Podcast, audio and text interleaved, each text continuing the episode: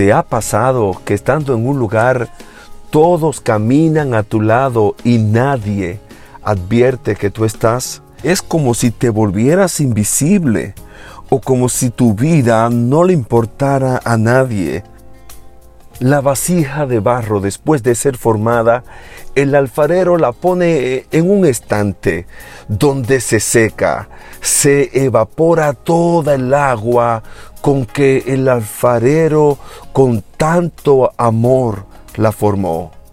Mientras la vasija está en el estante, el alfarero sigue labrando, sigue moldeando otras vasijas y los que visitan al alfarero, sus ojos están sobre la rueda.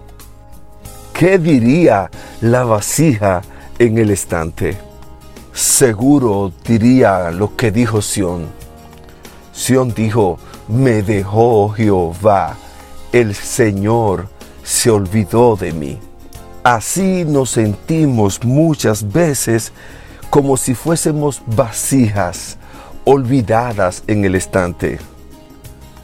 Agar se sintió así en el desierto, se sintió abandonada por Dios y por las personas que debieron cuidar de ella y del hijo de su amo que ella llevaba en su vientre.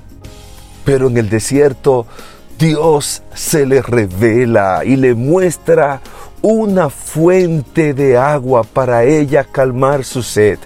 Y ella llamó a ese lugar el viviente que me ve. La vasija no queda para siempre en el estante.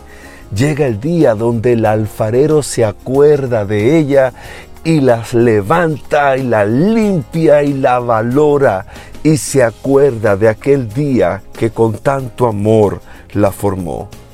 Dios le responde a Sión, ¿olvidará a la mujer de lo que dio a luz para dejar de compadecerse del hijo de su vientre? Aunque olvide ella, yo nunca me olvidaré de ti. Estemos convencidos que estamos en la mente y en el corazón de Dios. Oremos, divino alfarero. Muchas veces nos sentimos como en el estante, secándonos, olvidados, pero tú estás ahí. Tú eres el viviente que nos ve. Muéstranos tu fuente de gracia, de amor y de paz. En el nombre de Jesús. Amén sigue el desarrollo de En manos del alfarero, una jornada de disciplina espiritual. Visite cada domingo a las 10 de la mañana la Iglesia Nuevo Testamento. Síganos por las redes sociales.